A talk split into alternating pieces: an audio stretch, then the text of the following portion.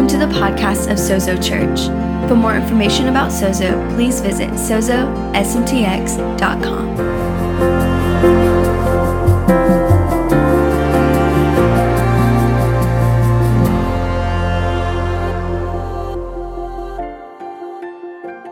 Tracy, come here.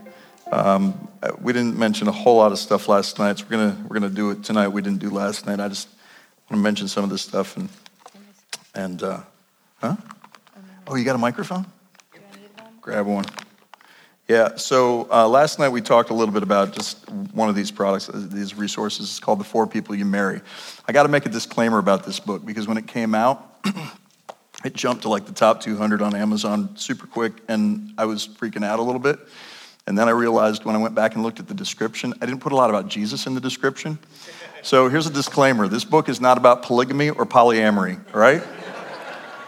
a lot of people bought this book, thought they were getting one thing, ended up getting the gospel. That was kind of cool. Um, so, so. And we're mentioning it tonight because a lot of people have come to the table and they're like, "What is that?" Yeah, the yeah, four so, people you married. So, uh, uh, so we again we celebrated 30 years of marriage this year, and she I met her I met her when I was five years old, and I moved into here into town. My parents decided to move into this in Austin, in, and uh, we lived in this super hippie trailer park in downtown Austin. And uh, uh, her parents and my parents were a little different. yeah, they were really different. Um, my mom was 15 when she got pregnant with me, and she was a, kind of I call her a young hippie girl. Uh, miraculously, she and my dad are still married today, and that they beat Yeah. the odds. And uh, so here I was, the child of these teenagers, and my mom was a belly dancer. Not ballet, Yeah, not ballet, but belly, belly dancer. Dancer. I don't know how familiar you are with belly dancing, but I learned how to play the Arabic drum and Somebody's like, yeah. so I grew up my mom like God was really important to her, so she made sure that we were in church. So every Sunday morning, and we I grew up in the Baptist church. So we were there and then uh, vacation Bible school and Sunday school. Um, I was at all the stuff. Belly But on- dancing Baptist. Yeah, that's a belly- that's a new Yeah. twist.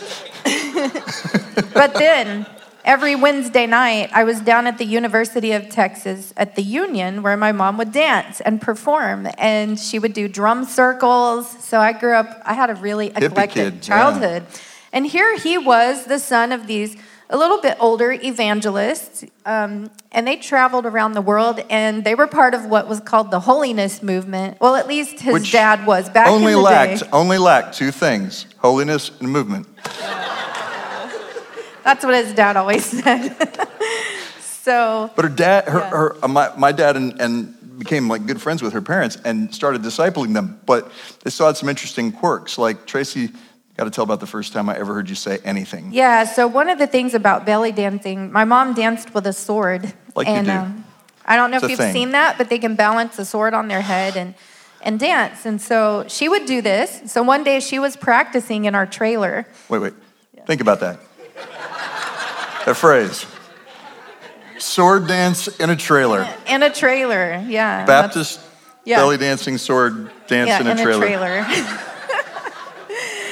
and so she she went to do her little twirl and she bumped into the television stand and the sword fell off her head and went into her leg and blood was going everywhere. Stabbed her in the leg. So as a kid, I ran to the next door neighbors, which happened to be them because they were new to the trailer park. And uh, I knocked on the door and, I, and how do you say it? You heard me. First words I ever heard my future wife say Can you come and help us? My mama stabbed herself with a sword.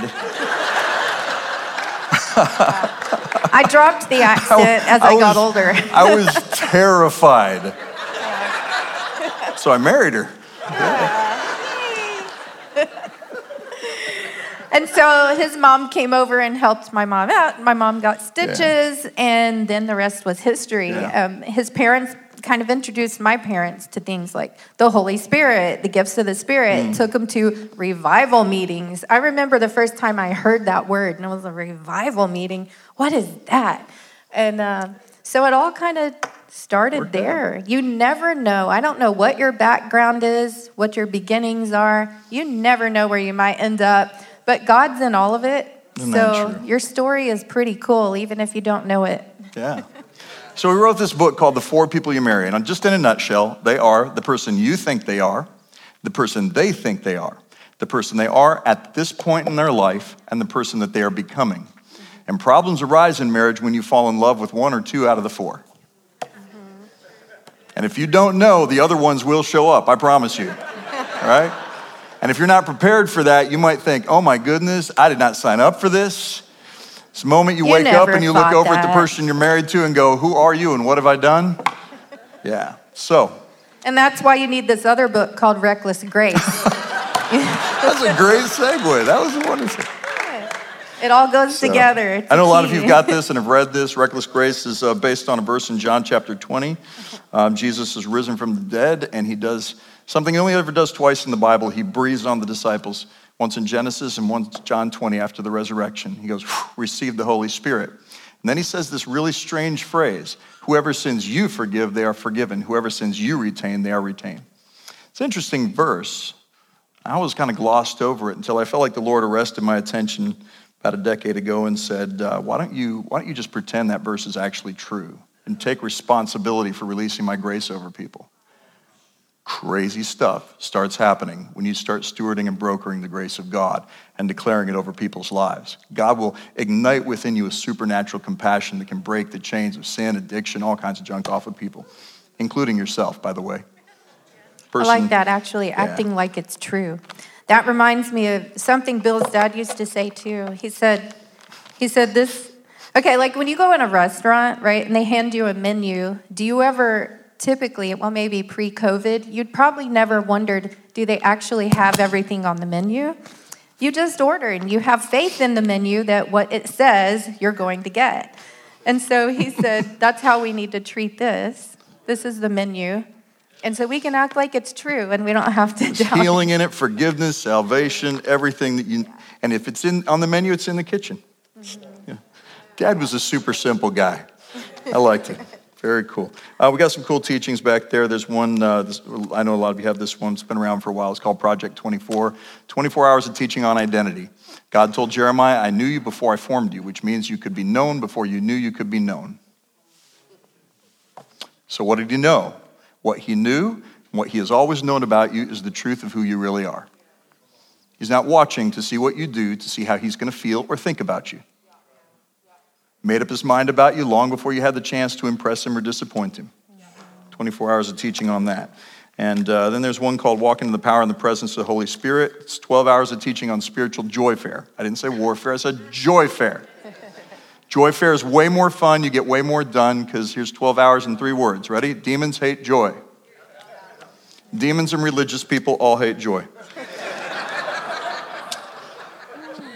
Careful. It's a brand new one. Yeah, yeah. brand new one back there called uh, Daniel. I just we just called it Daniel. And uh, That bigger- one has very professional packaging. Yeah. Um, Is that your handwriting? that's my handwriting. That's great. and so that's 10 hours of teaching. So it's last night, but expanded into 10 hours. Then there's one more I'll mention. It's called Beyond the Veil. It's, uh, it's an eight hour series on the, the Old Covenant Tabernacle, inspired by a lot of John David, actually. And uh, yeah, I love this guy. Come on. One of the greatest uh, I gave him your seat. It's, it's good. All right, all right, you can have it. Um, the, uh, uh, the tabernacle was laid out in the shape of a cross. The Old Covenant tabernacle, God directed it to be laid out in a certain configuration, but when you look more closely at it, it actually resembles a human body. And you would enter in at the feet, and the journey was from the feet to the head. And what it is, is you realize that going through the process of worship in the tabernacle, that the tabernacle was actually God giving us a glimpse into the new covenant invitation toward intimacy with Him. In other words, to actually get to know his heart, get to know his mind, and find that that's actually where you belong. It's where you, you're worthy of dwelling there. So it's called Beyond the Veil. This, though, we've actually never had until now. This is brand new. Tracy is like a tea connoisseur.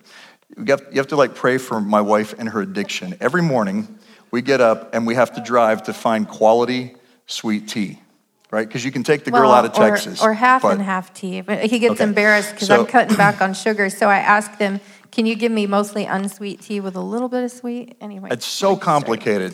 But I, I don't even. Okay, so this is kind of odd. This this is probably part of my midlife crisis. If I had a crisis, I don't know. But we have tea available. So she created, she custom created a tea that's never been seen or tasted before.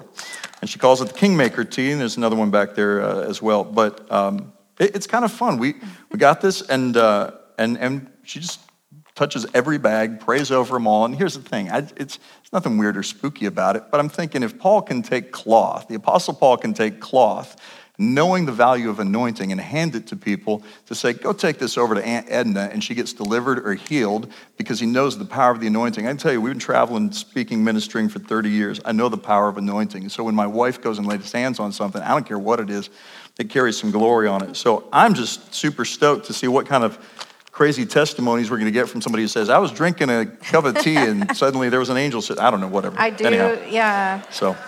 A long time ago, we had, you know what, actually, there's 37 minutes left. So you go preach. And I love you all. All right.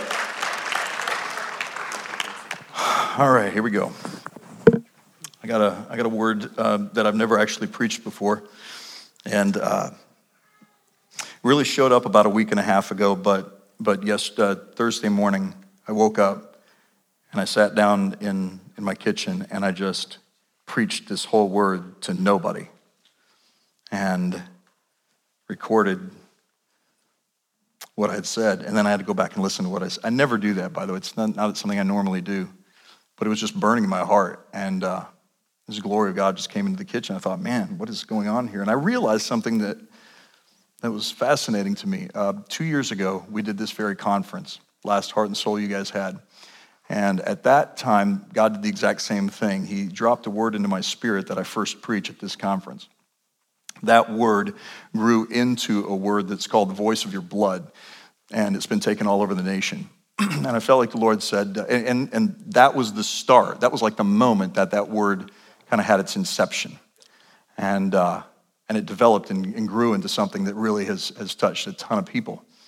And I felt like the Lord said, that's, that's kind of what this conference is, Bill for you. Uh, you, you are going to get something fresh that's going to be taken out of here and goes around the nation. So I'm preaching something again that I've never actually talked about before. And it's sort of the second part to that message that I actually started uh, two years ago. And that message essentially, in a nutshell, went like this uh, God comes to Cain in, in uh, Genesis chapter 4. And uh, he says to Cain, after Cain has killed his brother, he says, Cain, what have you done? The voice of your brother's blood is crying out to me from the ground. And now the ground will no longer work for you. In other words, the ground's going to be angry with you all the days of your life. You're going to walk on an angry ground, farmer.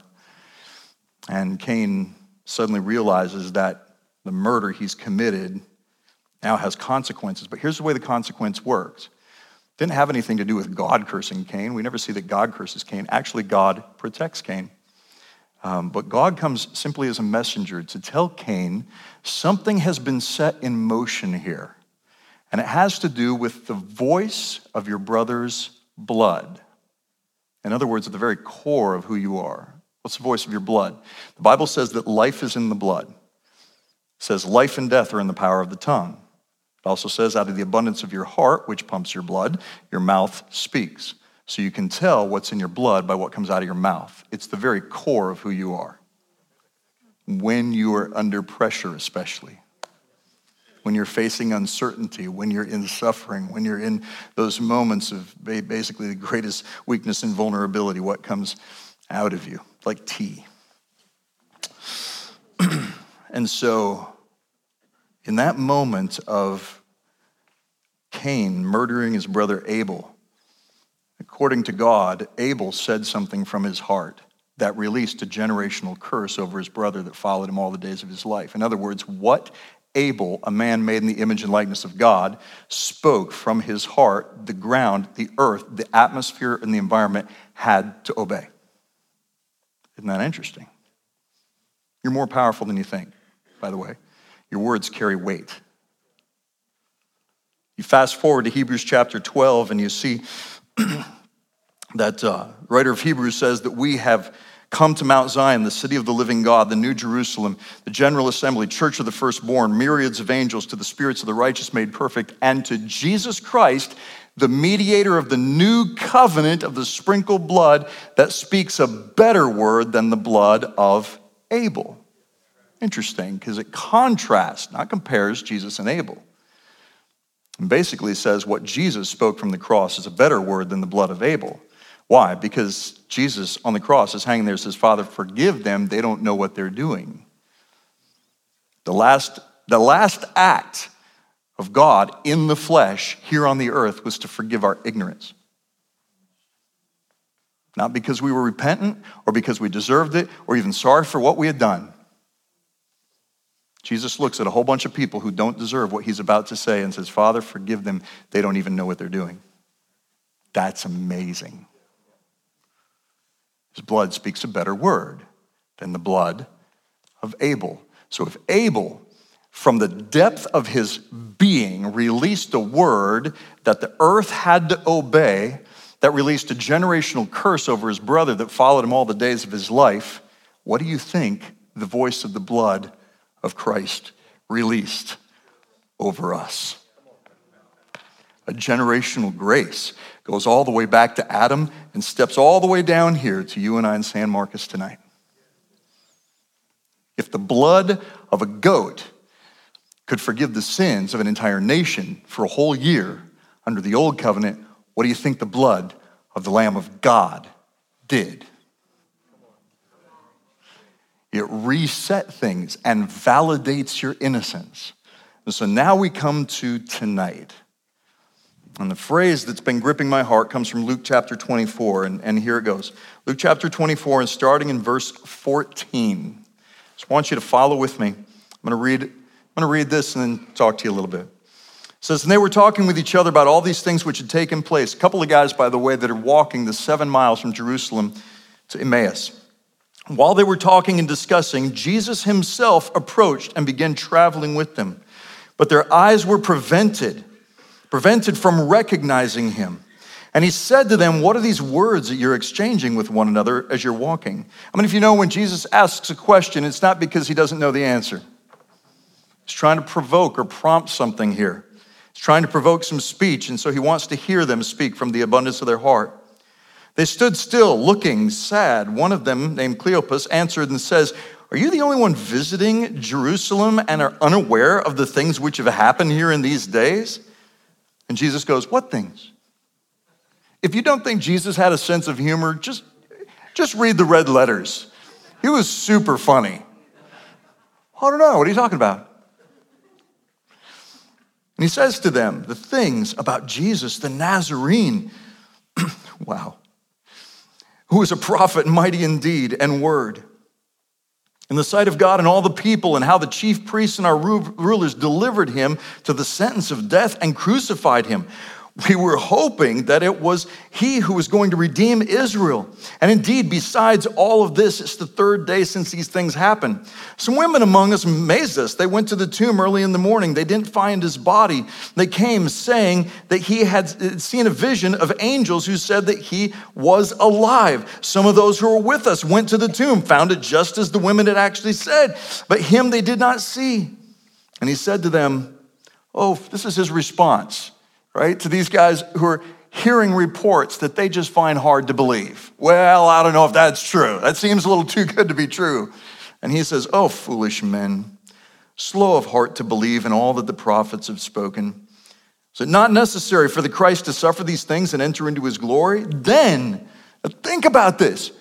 Two guys get a seven mile conference with the resurrected Son of God, where he's now going to open up the Old Testament and I mean, these guys, somebody should have pulled out their iPhone and recorded this, seriously.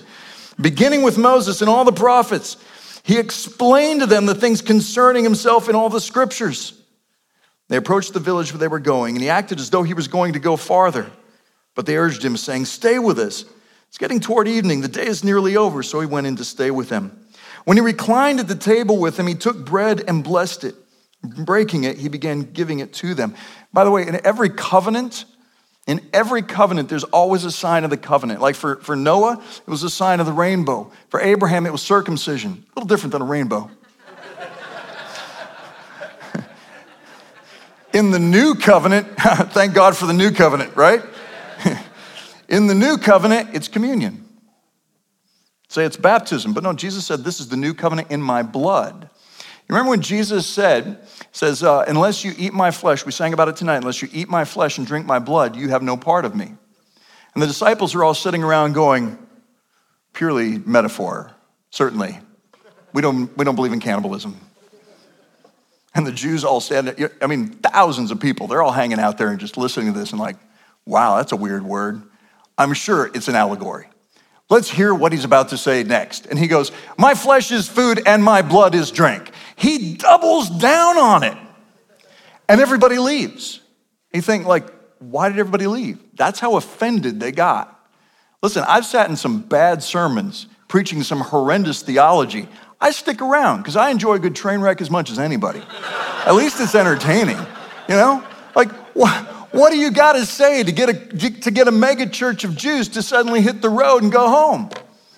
Jesus knows what he's doing, but what he's actually he's doing is he's inviting them to communion. Unless you eat my flesh and drink my blood, you have no part of me. He's inviting them to a table. He's inviting them to union. It's fascinating because then he turns to the disciples and goes, You guys leaving too? And Peter goes, Where are we going to go? If you answer a question with a question, usually means you're kind of frustrated. So, where are we going to go? You have the words of life. There's life on your words.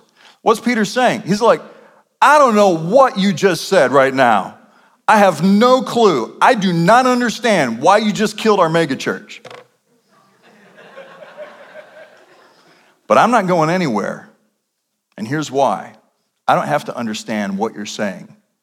Whenever sound comes out of your mouth, I come alive on the inside. I'm following the life that's on your word. That's what he says. Where are we going to go? You alone have the words of life. When you speak, I come alive.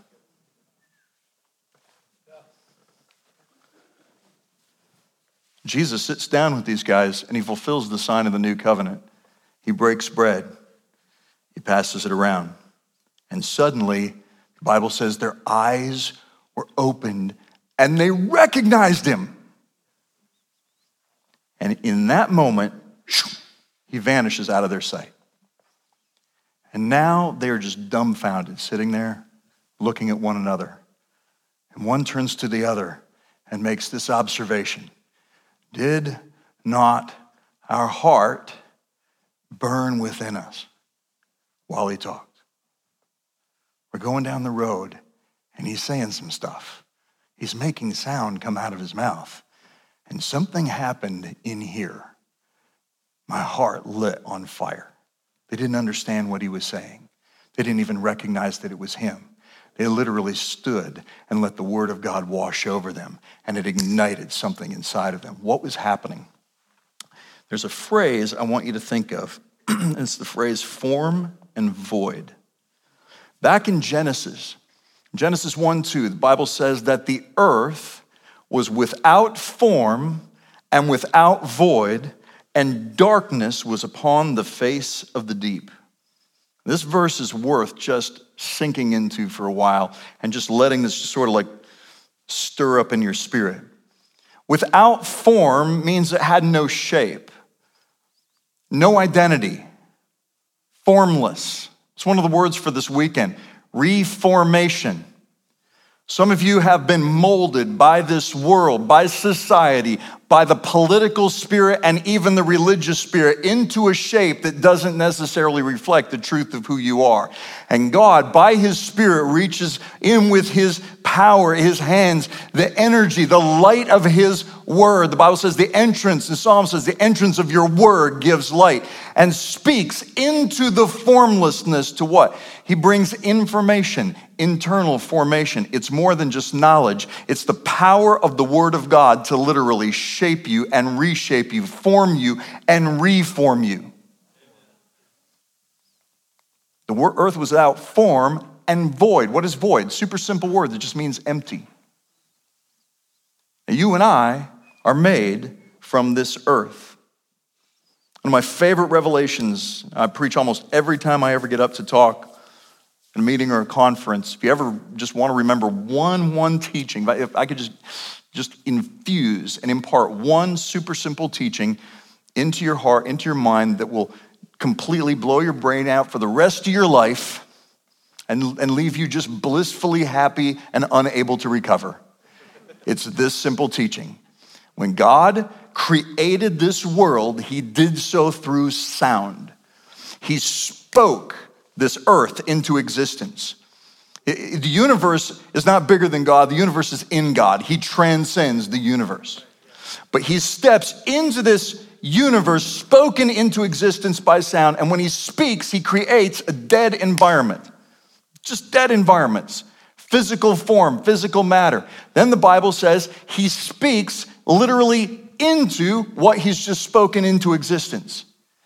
And the speech that he speaks into that physical environment produces life that's meant to live, move, have its being, and thrive in that environment. So, it's the way I like to explain it. When he wants to make fish, he just talks to water and says, Let the sea bring forth. And everything that's meant to live and move and have its being in the sea comes forth and starts swimming around. He spoke the sea into existence, then he spoke to the sea to create the life that's meant to draw its life from the sea. Fascinating. He does the same thing with plants and animals. He says, Let the earth bring forth. And through the speech that he speaks into that earth, plants and animals come forth, start running around and doing what they're doing, living, moving, having their being in that environment. But then he changes everything up by saying this phrase Let us make man in our image and after our likeness. Who's he speaking to? Angels? No, you're not made in the image and likeness of an angel. This is Father, Son, and Holy Spirit. God, by nature, an other centered, self giving relationship of love, having an internal dialogue. So think of it like this when he makes fish, he talks to water, right? When he makes plants and animals, he talks to the environment of the earth. When he makes man, he speaks to the environment of himself.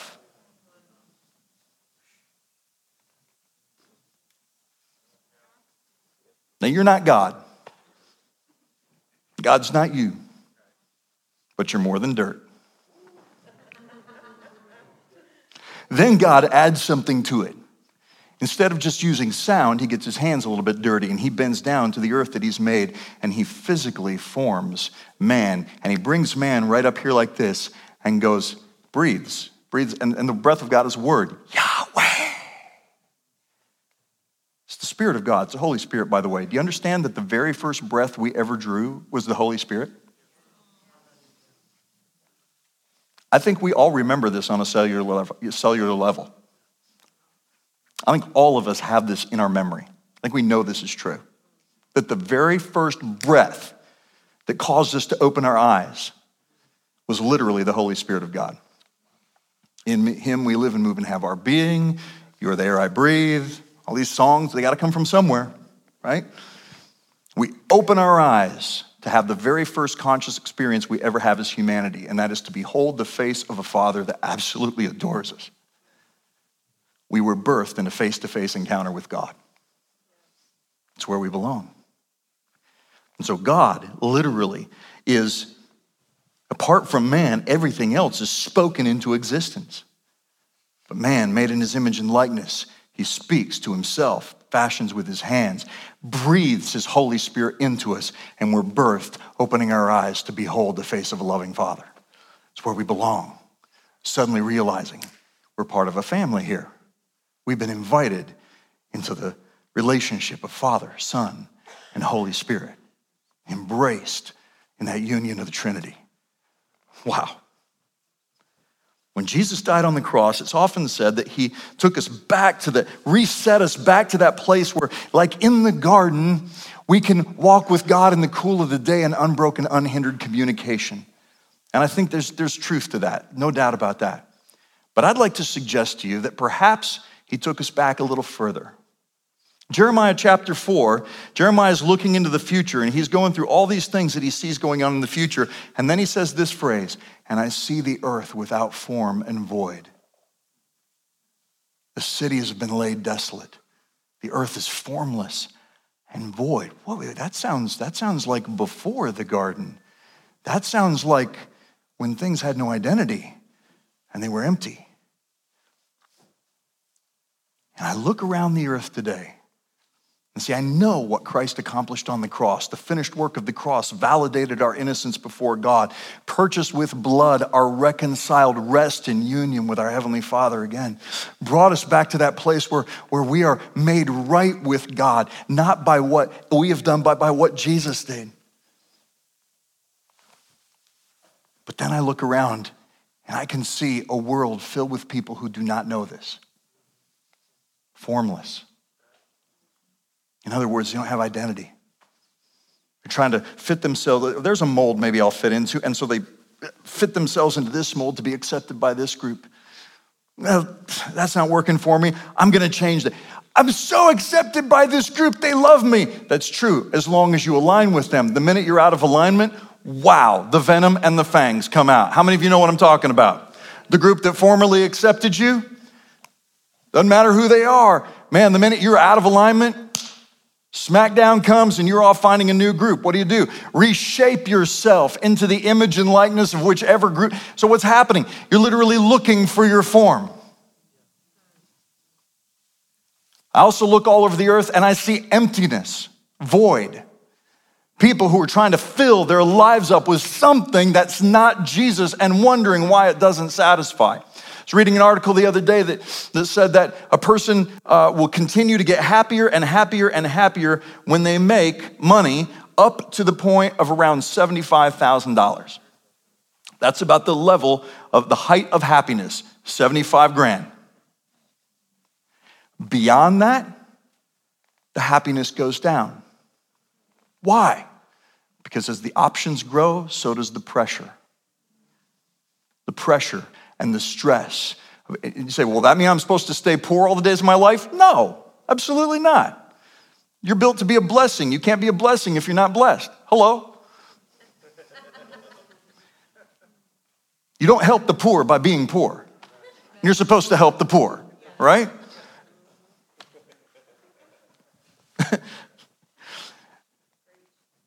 Thank you. So God literally forms us by his word. And then on the cross, he redeems his image and likeness in us. And now you and I have been given an assignment. We are sent out into a world that's formless and void, and darkness is upon the face of the deep.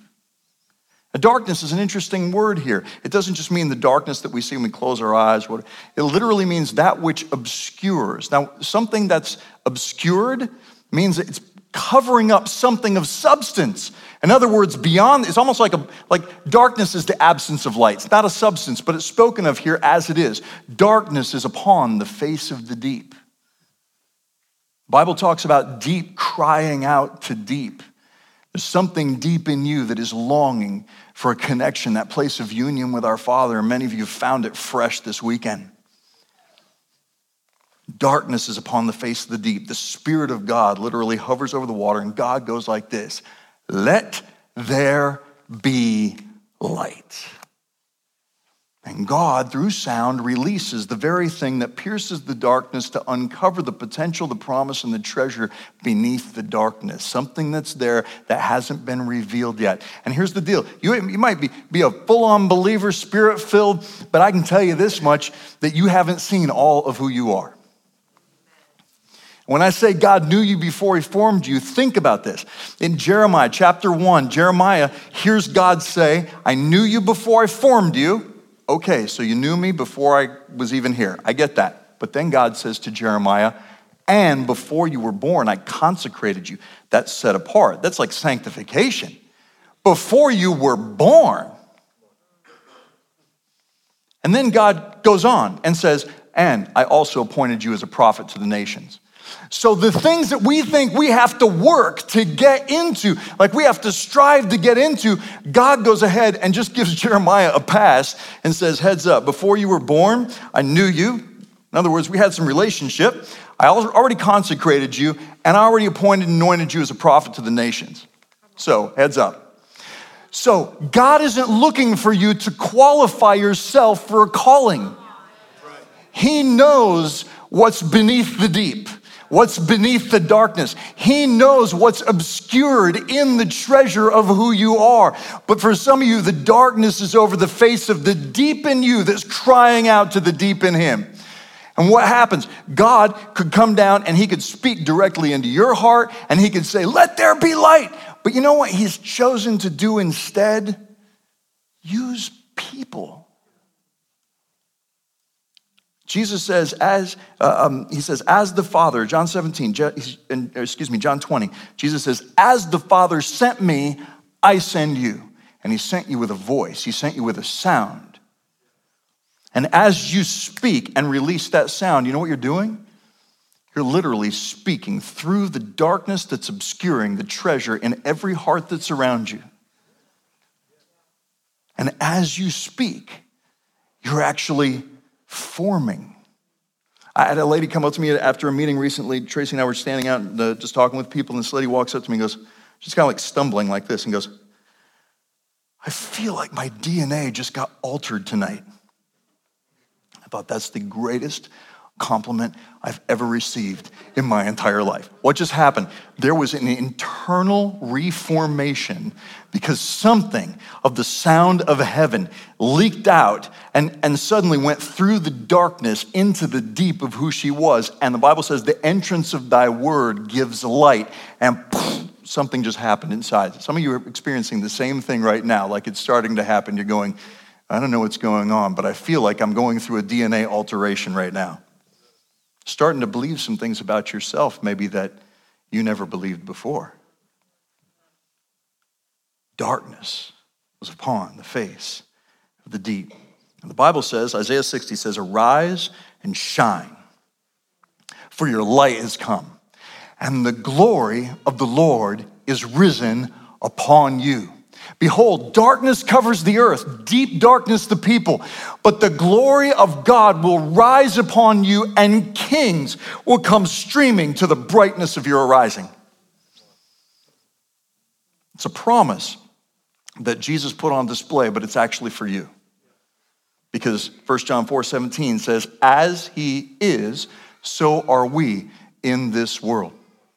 So, could it be that you could sit down and have a conversation with people? And as you're conversing, you are conscious and aware of the presence of God in the moment. Why? Because Jesus said every time you sit down, and break bread, you're having communion. In other words, put me in the middle of it. Put me in the middle of every conversation, in the middle. Stick me in the middle of all of this. And what'll happen? You'll release a light that will actually ignite a flame in hearts. We, we had uh, lunch today. We just went over to Kerbey Lane and had chicken and pancakes. I, we should probably repent. Really. It's amazing I'm even awake right now. chicken and pancakes, syrup and buffalo sauce, and, ugh, a mountain of sin on a plate. And, uh, and suddenly we start talking about the word of the Lord in our lives, right? That's just a conversation. Nobody's sitting there going, let us now begin to be holy. It wasn't that. There was jokes, we were laughing, it was fun, and all of a sudden somebody starts talking about the word of the Lord in our lives. And as we're talking, we're all kind of like leaning in over the table, and suddenly I realize this is happening right now. When you monitor your conversation, be really, really conscious of how you partner with heaven in the words you speak, because you're actually releasing fire you arise and shine from here. And what is the glory of God? The glory of God comes out of here. What is the glory of God? Moses goes to the mountain one day and he makes a request to God God, show me your glory. And God goes, I'm going to make all of my goodness to pass before you. So the glory of God is defined as the goodness of God on display. Moses gets done with this moment with God and he comes down from the mountain and he's literally glowing. He's shining so brightly under an old covenant, they have to put a sheet over him to have a conversation with him. What did, what did Moses get? He got a revelation of the glory of God. And he comes back and goes, I know what the glory is. It's when you actually see the goodness of God, when you see how good he is. Like, wow. Arise and shine, for your light has come the glory, the goodness of God on display is risen upon you. So the glory of the goodness of God on display shows up here. I, you saw what Joaquin did this morning. I don't know if you caught it or not. You'd be like, ooh, Joaquin's got a gift on his life. And he does. He's cultivated that secret place relationship with God. But did you see what activated it? He spoke of the good things God had done. Oh, I saw a guy got healed of this and such and such and such. Oh, I saw a lady got healed of this. What happened? The same thing he talked about, the goodness of God, started igniting hearts in the room and healing started to happen. What was he doing? Talking about healing. I'm in a conference one time. I'm sitting there going along. It's all talking about the goodness of God. The whole thing is about the goodness of God. Tons of people out in this conference. I'm just going along talking about the goodness of God. And all of a sudden, I feel the Lord say, Hey, I'm healing people. Pay attention. That's how he talks to me. Okay? I don't know how he talks to you, but that's how he talks to me. It sounds like a little bit of a Jersey accent. Anyway, hey, I'm talking to you. Pay attention. Not really, but my head. Everybody from Jersey's like, I knew it.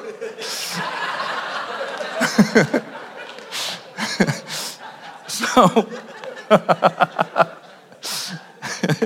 so, so he goes, I'm healing people, pay attention. I stopped and I'm thinking, now I lost my whole train of thought. I can't think of anything else but the fact that God's healing people in the room. I said, okay, look, look, I feel like God's healing people in the room. Uh, check yourself. You came, you came in here with tumors, chronic condition of pain, something testable or noticeable, something broken or whatever. Test and see if it's still broken, messed up, tumor's still there. First guy gets up, had a tumor on his neck, instantly goes away, gets up and he goes like this I'm healed. All of a sudden, pop, pop, pop, pop, popcorn all over the room, like 64 people, creative miracles in that moment. I'm sitting there looking around the room. I'm more shocked than anybody else. It's not a healing conference, it's talking about the goodness of God. I get done, I go back to the green room, I'm standing there, and I go over to a precious father in the faith, and I say, I, I don't understand. That's just wild. It just broke out. And he looks at me like I was stupid, and he goes, What were you talking about? Goodness of God. He said, Well, what did you expect to manifest?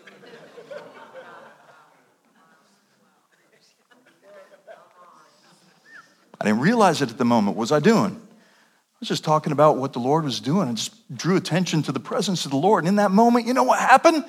The glory of his goodness started showing up in the room, and everything that was contrary to heaven started being made right.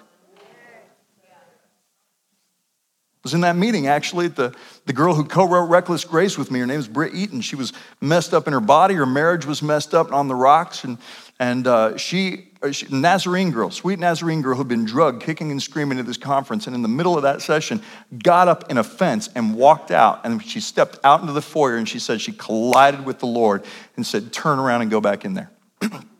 She didn't want to. She went back in and god just absolutely wrecked her life uh, for, for, for eternity, I guess. And uh, we ended up writing the book Reckless Grace together because that word became her life's message, healed her body, healed her marriage. I mean, grace of God does that. What happens? How do you release the grace of God? Find out the goodness of God that He's shown in your life. Discover the places where the glory has shown up and talk about it.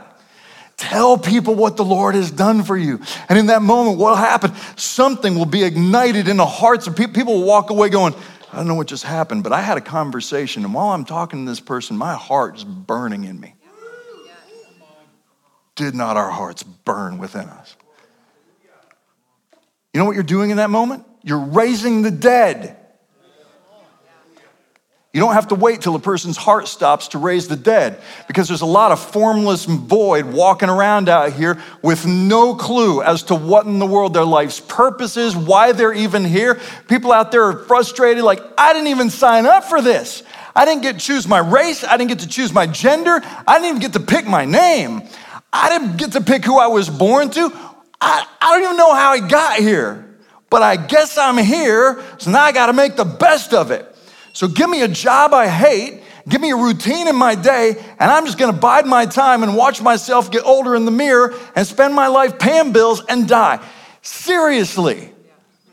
You're made in the image and likeness of an eternal God who made you not to just pass away into obscurity and off into eternity. He made you for eternity. It's going to take eternity to get to know how good He actually is. Let me tell you something about heaven. You know, when John actually was standing in the throne room in Revelation, John, four times in the book of Revelation, has such an overwhelmingly inappropriate response, they have to stop the whole play so that an angel or an elder can come over to John and say, okay, look, this is what's happening and this is why it's happening, all right? Pull yourself together, man. Which tells me you can be in the throne room and not have a clue as to what's going on, which tells me that we are going to learn in eternity. I hope the orientation class is good. Like, so, so I'm not standing in the throne room. They have to stop everything and go, Would somebody explain to Bill what's happening right now?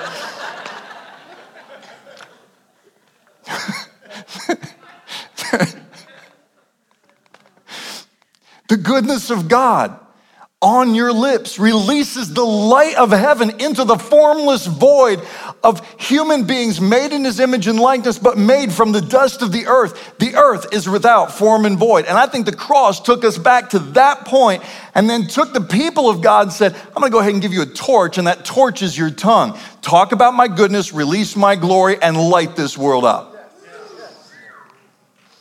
Ephesians chapter 3, verse 21 22 says, Now to him who's able to do exceeding abundantly above and beyond all you could what? Ask or think. Think about that. What is asking? That's my prayer life. What do I do when I pray? I'm asking God stuff. I'm speaking words to God. I'm, I'm listening. But not only just asking, not only praying, but think. In other words, that's my imagination. God is fully intending for his glory and his goodness to go beyond the reach of your wildest prayer and beyond the reach of your wildest imagination. That's why I say God's better than you think, and you cannot imagine him better than he is. Where's he gonna do that? How's he gonna go beyond you? It says, beyond all you could ask or think, according to the power at work within you. So, Remember when I said universe is in God? He transcends the universe, size, matter, space. His intention is to violate the laws of physics and science by going beyond you, but he's going to do it from within you.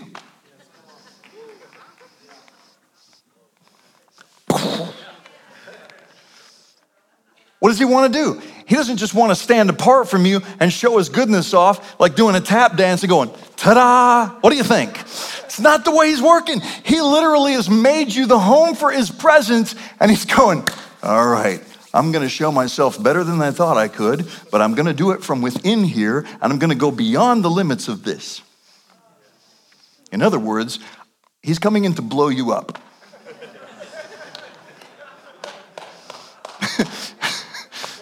kind of cool when you stop and think about it. Just, wow.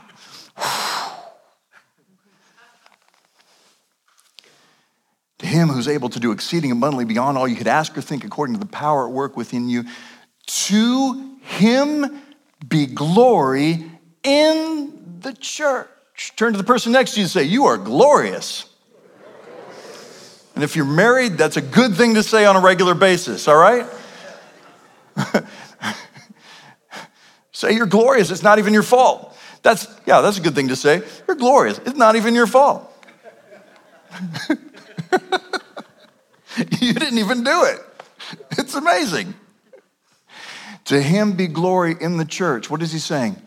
To him be the goodness of his glory, his brightness, the fire, the light of his countenance be on display inside of you.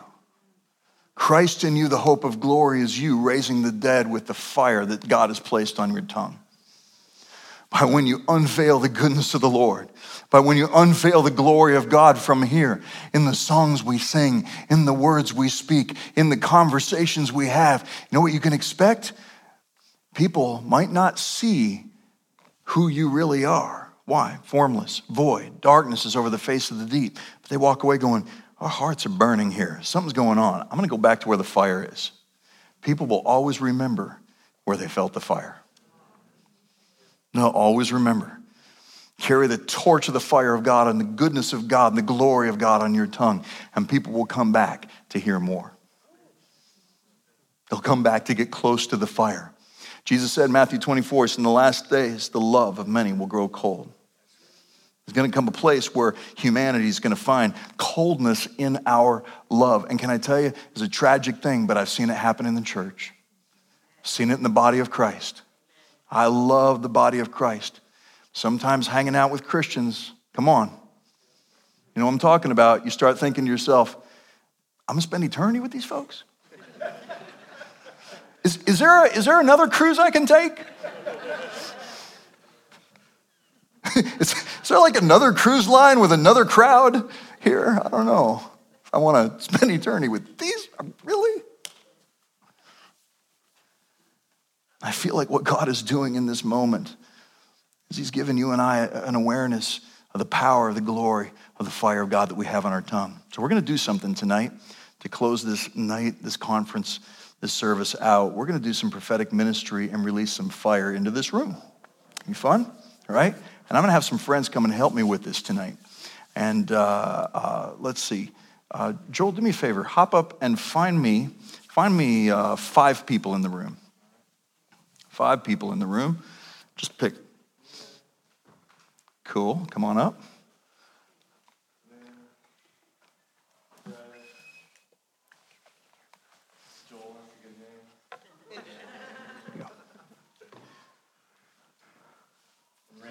Come on up and just spread out across the front. I'm going to add two to it that I know came up, friends that came up to me and said, um, I got a word. Um, so, John Gibson, come help me out. Sharice Best, come on and help me out. These are some dear friends, and all you guys are stand up here facing this way, turn and face that way. Okay. so, we're going to do some prophetic ministry this evening. Thank you. We're going to do some uh, prophetic ministry, and these guys are going to be our ministry team. Now, in order to be, we did this, I think, last time, and uh, I love doing this. This is so much fun. In order, you guys are going to be our team leaders tonight. But in order to be a leader, you got to have a follower. So we're going to have you guys scan the room, and I want you to let somebody just stand out to you. I don't care how they stand out, I don't care who they are, I don't care how old, how young, doesn't matter. How they stand out to you will be however God shows them to you. They're going to be your ministry team student tonight. See, you guys thought you were off the hook, right? Right, so, but you're not, all right? So anybody can do this, by the way. This isn't rocket science. You got to be just childlike and just simply trust the Lord. All right? So scan the room, look around the room, find somebody, and uh, go get them. Bring them back with you. Go, go, quick.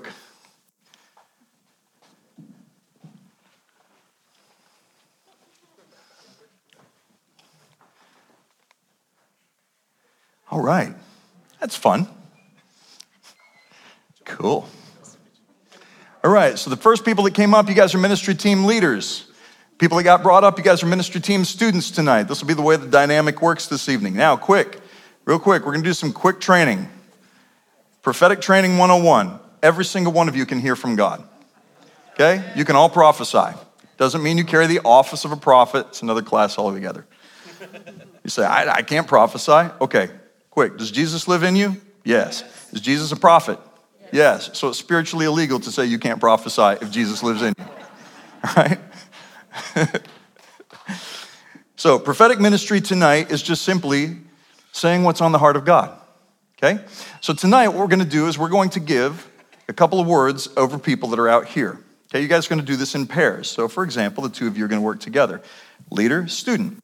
And here's what we're going to do in just a moment. We're going to have the students pick somebody out out here. Now, you guys don't have to move or do anything. You're just going to be the subject of what they're going to do. And so the student is going to make the choice. In other words, you're going to scan the room. You're going to let somebody just stand out to you, and you're going to say, okay, I picked that person. But you're not going to let them know. You're going to let your leader know. Okay? You're going to let your leader know, and then you guys are going to work separately from that point on, but you're both going to focus on the same person. So let's say, for example, you chose John David. You'd turn and say, I picked this guy right down here, and then both of you would begin to pray over John David, just basically saying, okay, God, what are you saying about John David? Here's what you're going to ask God for tonight. Okay, we're going to go for two specific things tonight a word and a picture. It's a good starter, though, to you know, get everybody kind of moving in this, all right? So if you don't know what God's saying or speaking, say, God, just give me a word, and then pay attention to the very first word that comes to mind. Okay? Second thing is just, God, give me a picture. Pay really close attention to the first thing that God shows you. The first, this, your imagination is not an evil thing, it's a gift of God, right?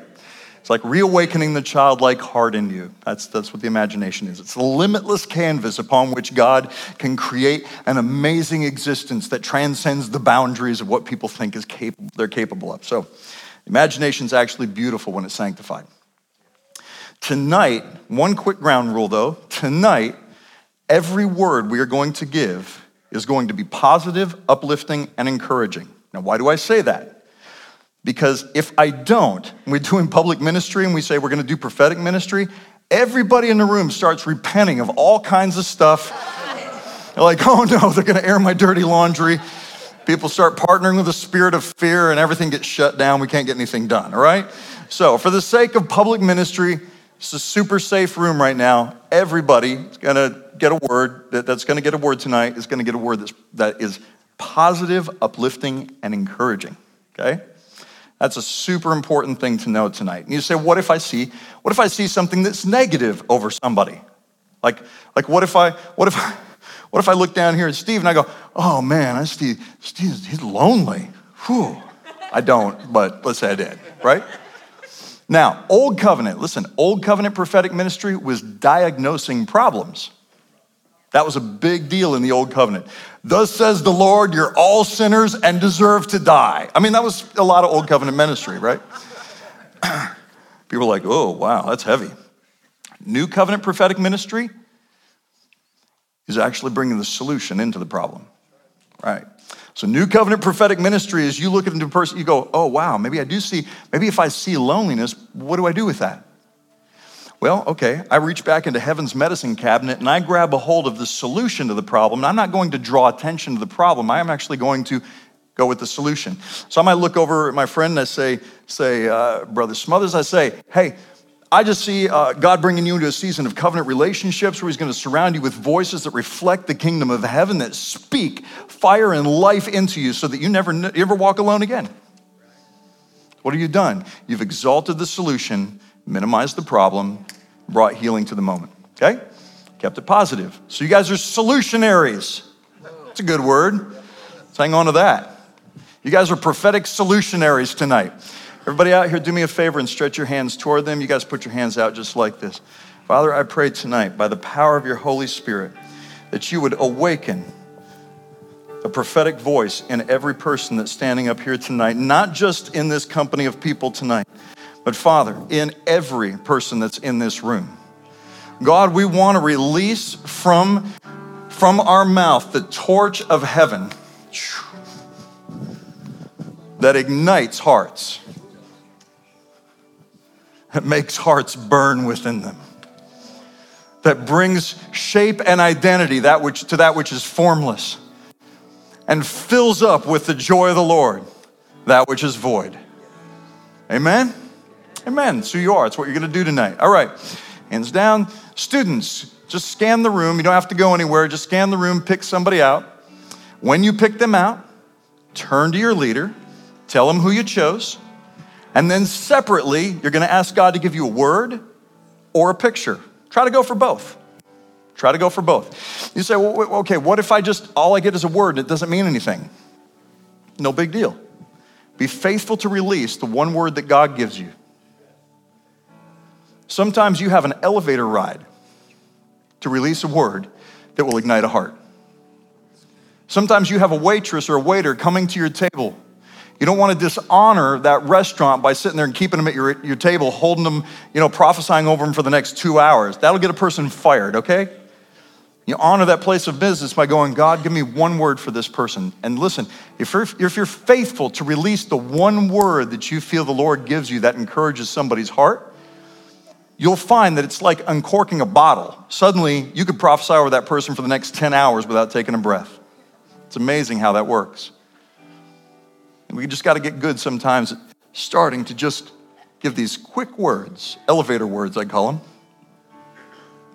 You'd be surprised how you just might be igniting a heart with just a moment of obedience. I'm just giving you guys time. Awesome.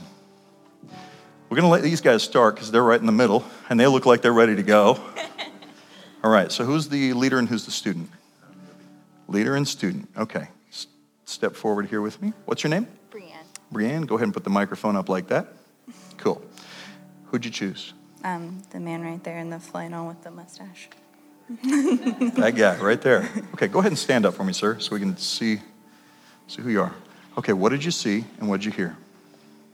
You just stood out to me, and I could um, uh, just see God was um, shining down on you, and that um, He was really just overflowing glory on you. Yeah, I love that. All right. Shining, overflowing glory. Cool, huh? All right, stretch your hand out to him. I want you to just, we're not going to pray over him, we're going to make a declaration.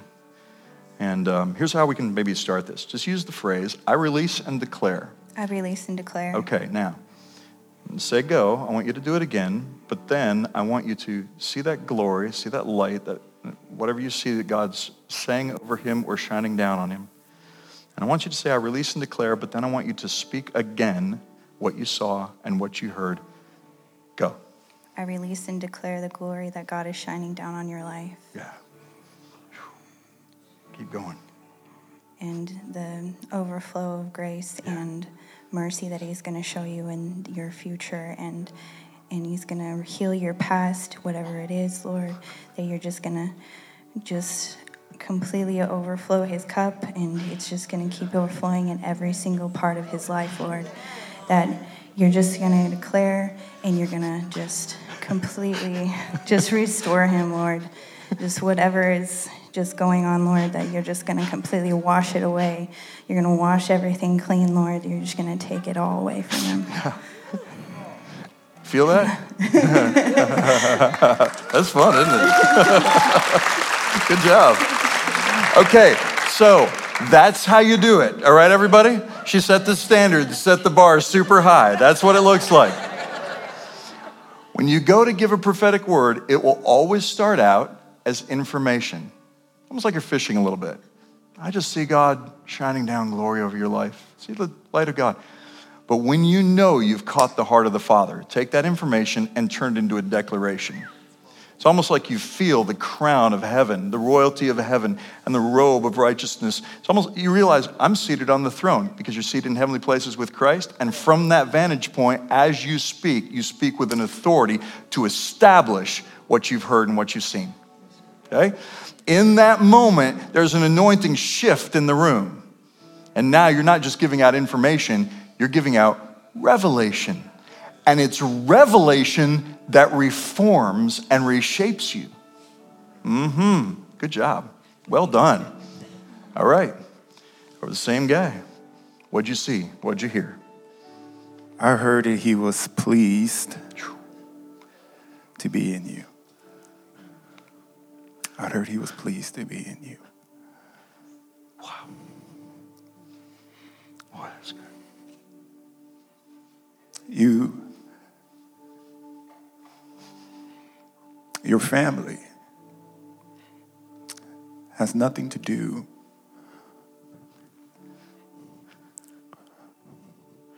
with who you are in God.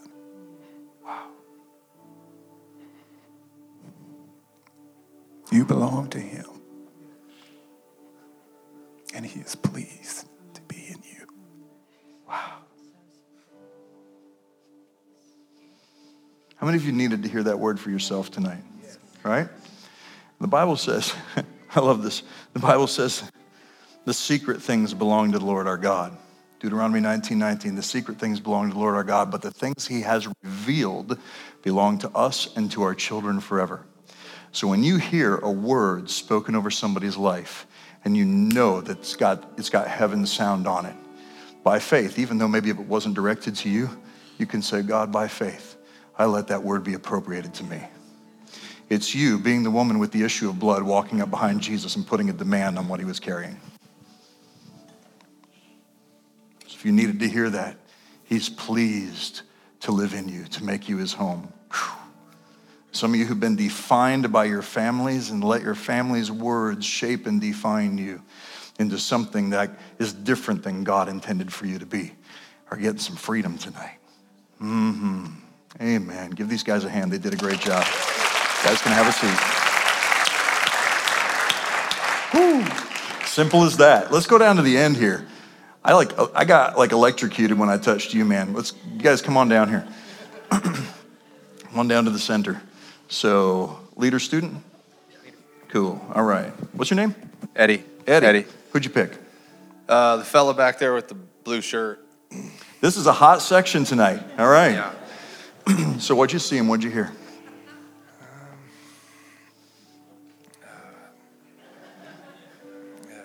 Yeah. Just confidence, um, boldness.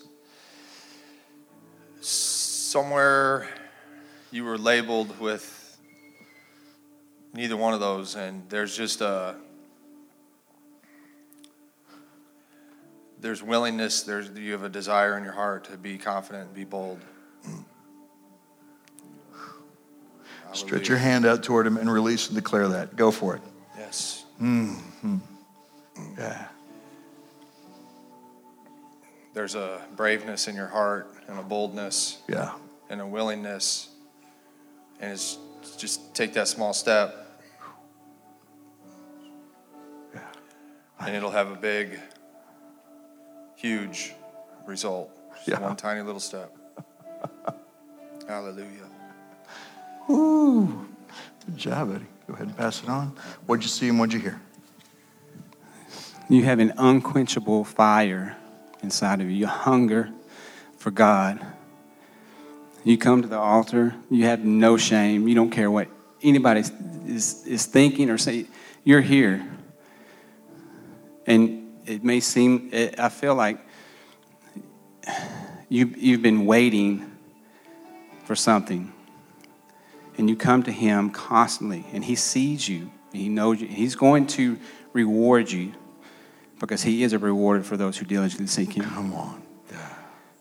But you, you, you, you are an inspiration to everyone who, who comes into contact with you.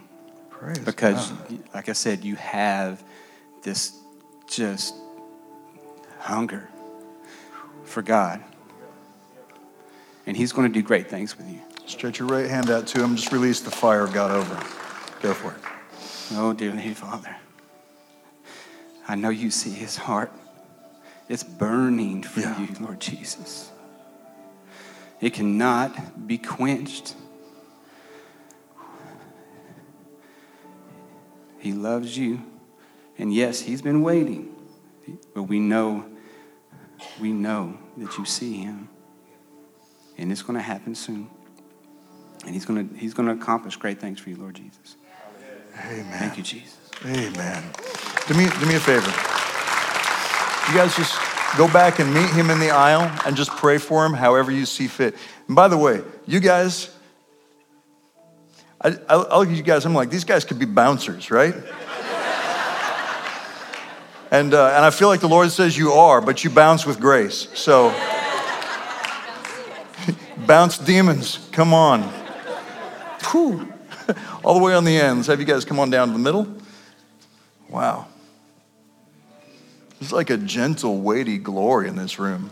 Feel it? Cool. All right. Student? All right. Who'd you pick? Um, You with the you Right there? She just with raised her hand. white white shirt with the black. Oh, right there. Okay. Yes. Okay. And and and the one behind you, we get spillover. It's like Yeah, it's like overflow, splash over there. It's all good. All right.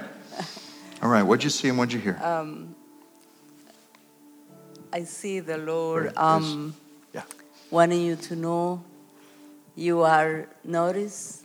He will pick you in a in a in a field room with a thousand thousands of people. He knows you. He knows your thoughts, your desires, and he wants to fulfill all of them. He notices you. He loves you. He picks you, and You can't hide in the crowd. yes, exactly. Awesome. You loved. Awesome. All right. Go ahead. What'd you see? What'd you hear? So I heard panda, and then I saw this like picture of like you, whenever you were little and you were like hugging this panda and you loved it, and then it got ripped away and you were really sad because it was what brought you comfort and it brought you peace. And then I saw another picture of you. As you were older, it seemed like you still had the panda, you were hugging the panda. But as soon as the panda got taken away, right, you didn't have the same reaction. You were still comforted because, right, you've had the growth and now you know that God is the one that comforts you. Jesus has came and he's here to comfort you. And so just seeing that that that growth and that change and just like seeing that really understanding now that the Lord is really where your comfort comes from. Yeah. Go ahead and stay standing, would you? While she was saying this, while these guys were both talking, um, I, I, saw, I saw that you, you had a few years of childhood but not nearly as many as you should have. I feel like you had a childhood that was stolen. There were some years that were taken away. And I feel like God's saying, it's okay. I was there and I'm giving them back. I'm giving them back. You have permission to be a child again, okay? I'm giving them back. So, God, I thank you for restoring. Stretch your hands out to. I thank you, Father, for restored youth, restored childhood. God's given you permission to play again. Yeah, you get to be, yeah, you're going to get your childhood restored and then some, and then some, and then some, and then some. I feel like that theft, that childhood, listen, they didn't know what they were doing. It's like Jesus is identifying you within that moment when he's saying, Father, forgive them. They don't know what they're doing. They don't know what they're doing. They don't know what they're doing. And God's restoring, He's giving it back to you. It's going to come back in your dreams. It's going to come back in unexpected moments of inappropriate laughter. like, like you're going to start laughing, don't even know why. It's like, I don't know what's happening here. Because that's joy that transcends happiness. It's bigger than happiness. Yeah. Thank you, Lord, for restored joy. You guys, go ahead and have a seat. Good job. Give them a hand. They get it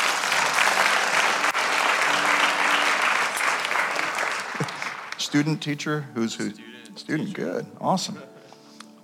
Um, Who'd you the, pick? The beautiful lady in the red dress. Yeah, yeah, yeah, yeah. All right. What'd you see and what'd you hear? So that's interesting. Okay, do you have a cane or is that your husband's cane? Okay, so I heard the word earthquake, and uh, um, yeah, I'm just going to go for it. Um, from Acts 16, verse 26 in the Passion, it says, Suddenly a great earthquake shook the foundations of the prison all at once, and Come every on. prison door flung open, and the chains of all the prisoners come, came loose. And what I saw actually is you were dancing, but you were like jumping. And when you started jumping, jumping, your feet actually started shaking the foundation of the earth, and it started bringing open prison doors, and shackles were coming loose. And your husband, who actually thought had the cane, was just banging this stick on the ground, but not like in the Old Testament where he didn't bang it enough. Like he just kept going as you were dancing and dancing. And like then you began to spin around like a little girl, and then there's this it was such a cool vision. Then there was this swirl of angels around you where just freedom, freedom, freedom just flew from just the presence of God in and around you. And Ooh. so I just I just release I just release Come on. the fact that you are a chain breaker. Yeah. and that the ground that you step on, there will literally be an earthquake. So I'm kind of scared to be near you because you have so much power. That the ground will shake because, because of what God's going to do with you and through you. But even more than that, that the demons will shudder because of the word of your testimony. Woo. Awesome. What'd you see and what'd you hear? Uh, I can't top that. Wow. Um, you picked her. well done. Uh, the word I got was sacrifice, and wow. that was paired with this just overwhelming feeling of security and warmth. And I don't know what that means for you, but the way I just kind of saw it was that you've just put yourself on the altar for, I don't know, family, friends, uh, people in your life in a way that has changed them, transformed them, or shown them even just uh, just a inkling of the grace of God, and that you've been uh, an image uh, of God for, for people that really needed it. Come on. Yeah. While he's talking, I just I see the Father's heart all over you. Yeah. Women can carry the Father's heart, everybody, right? And I just see the Father's heart all over you. Absolutely what he said. Amen. And bless you to dance. As you dance, you release the Father's heart over people. Mm. Amen. Give him a hand. Good job, guys. Well done.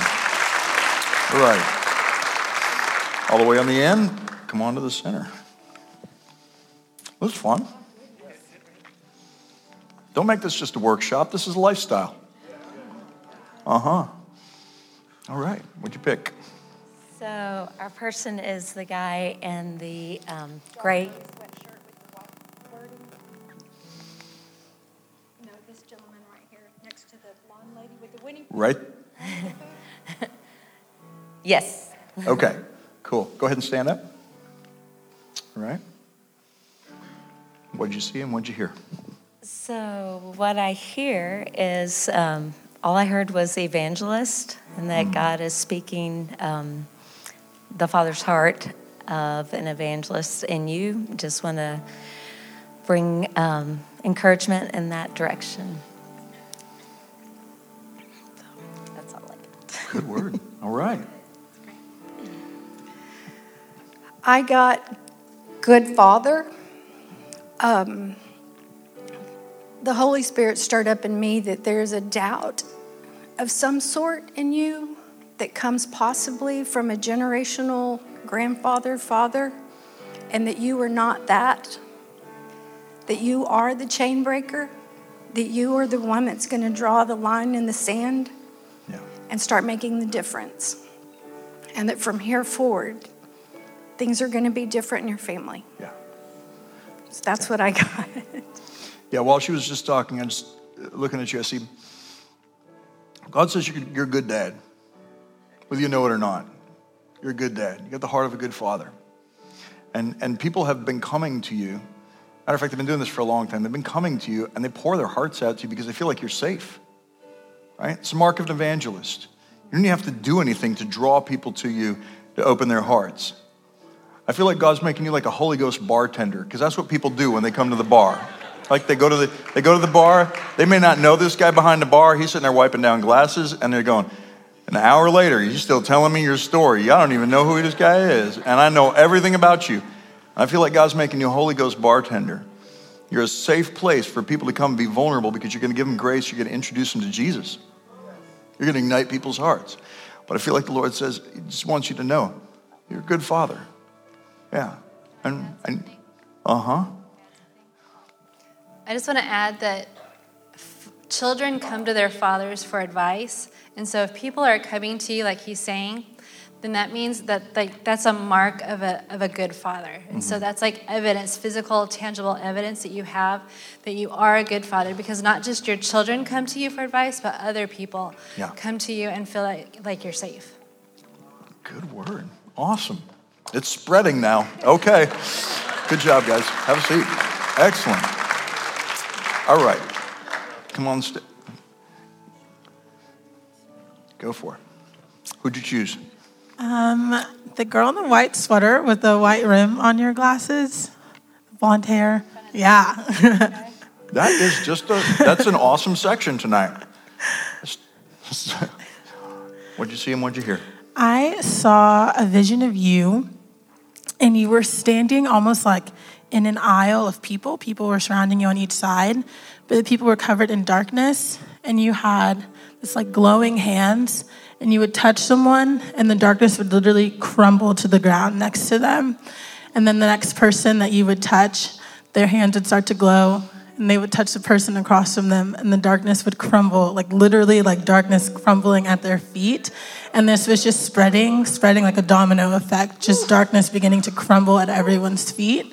Um, so yeah, I just declare that over you that you have permission to crumble darkness. Come on. That you carry light inside of you, and that when you say that darkness has to go, it has to leave. And I just encourage you to live that out that where darkness is, you can cast that out. You have permission to do that, and people around you trust you to do that. Then it's going to be a domino effect in your life. My goodness. Well, I'm really glad that she went first because um, what I heard was unspeakable joy, and I saw you like on a trampoline, like jumping around and bouncing around and stuff.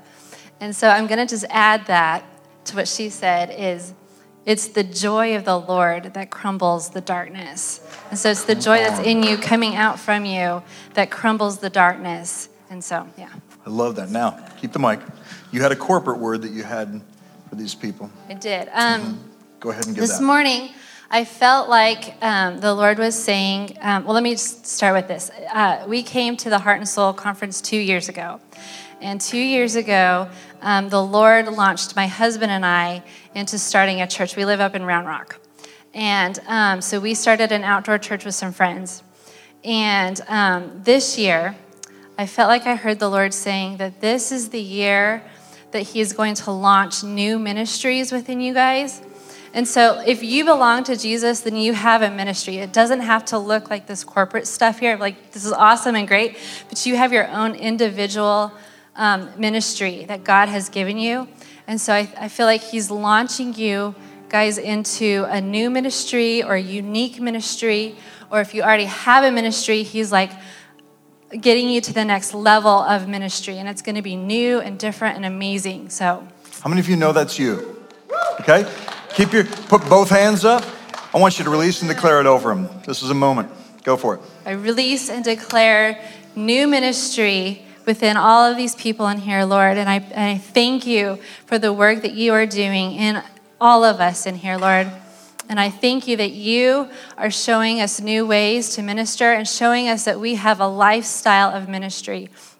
That it doesn't have to just happen when we think that it's supposed to happen, but it can happen every second of every day and every single thing that we do. And so I just release and declare unique ministries, new ministries, new levels of ministry, and just new ways of thinking about ministry. Amen. Thank you, Jesus. Amen. Come on. Woo, good job. Good job. Come on over, guys. All right, who'd you choose? Yeah. who'd you pick out? Um, Out oh, here. um, the man in the uh, dark blue with the goatee, with the yes, you, yeah. All right. Um, What's your name? Oh, yeah. Dennis. Dennis. Okay. Okay. Um, What'd you see and what'd you hear? So I saw clear skies and just a light over you, and um, I felt like the Lord was speaking that He wants to give you clear vision to see Him, and that this light will um, give the people around you knowledge of. Um, of God, and that your wisdom will bring clarity to other people, and that was the, just the clear sky that I saw. Um, so yeah, and I also kept hearing renewed light. Yeah. Come on. Ooh, I love Jesus. Yes, I do. I love Jesus. How about you? Dennis, I asked the Lord for a picture, and, and I saw a little sparrow. You guys just grab onto this word. I saw a sparrow that was capable of walking on water, and the water remained still at his feet. And I said, Lord, what is the word for this man? And he said, This is a man who exemplifies meekness. And he said, I've searched the earth and I have found few ah, who exemplify meekness. And he said, There is a promise for this man on the other side of this meekness. And he said, The meek will inherit the earth. And he said, I have promised this man a lineage that will outlive him. And he said, There have been many sons, but few fathers. And he said, I've promised him more sons because this man has walked like Abraham in the promise. And so, Dennis, we bless you with a lineage that will outlive you. That a legacy would spring up from you with sons that would find you everywhere you go. That everywhere you go, sons will find you and say, Dad, I've seen the Father in your eyes. And so we bless you in Jesus' name. Oh, little sparrow, he has not forgotten about you. Yeah. Amen. Wow. Good job, guys. Stand with me. Stand with me. We've gone late tonight, but let's just take, take, a moment, direct our attention toward the Lord. And let's close this out in worship tonight.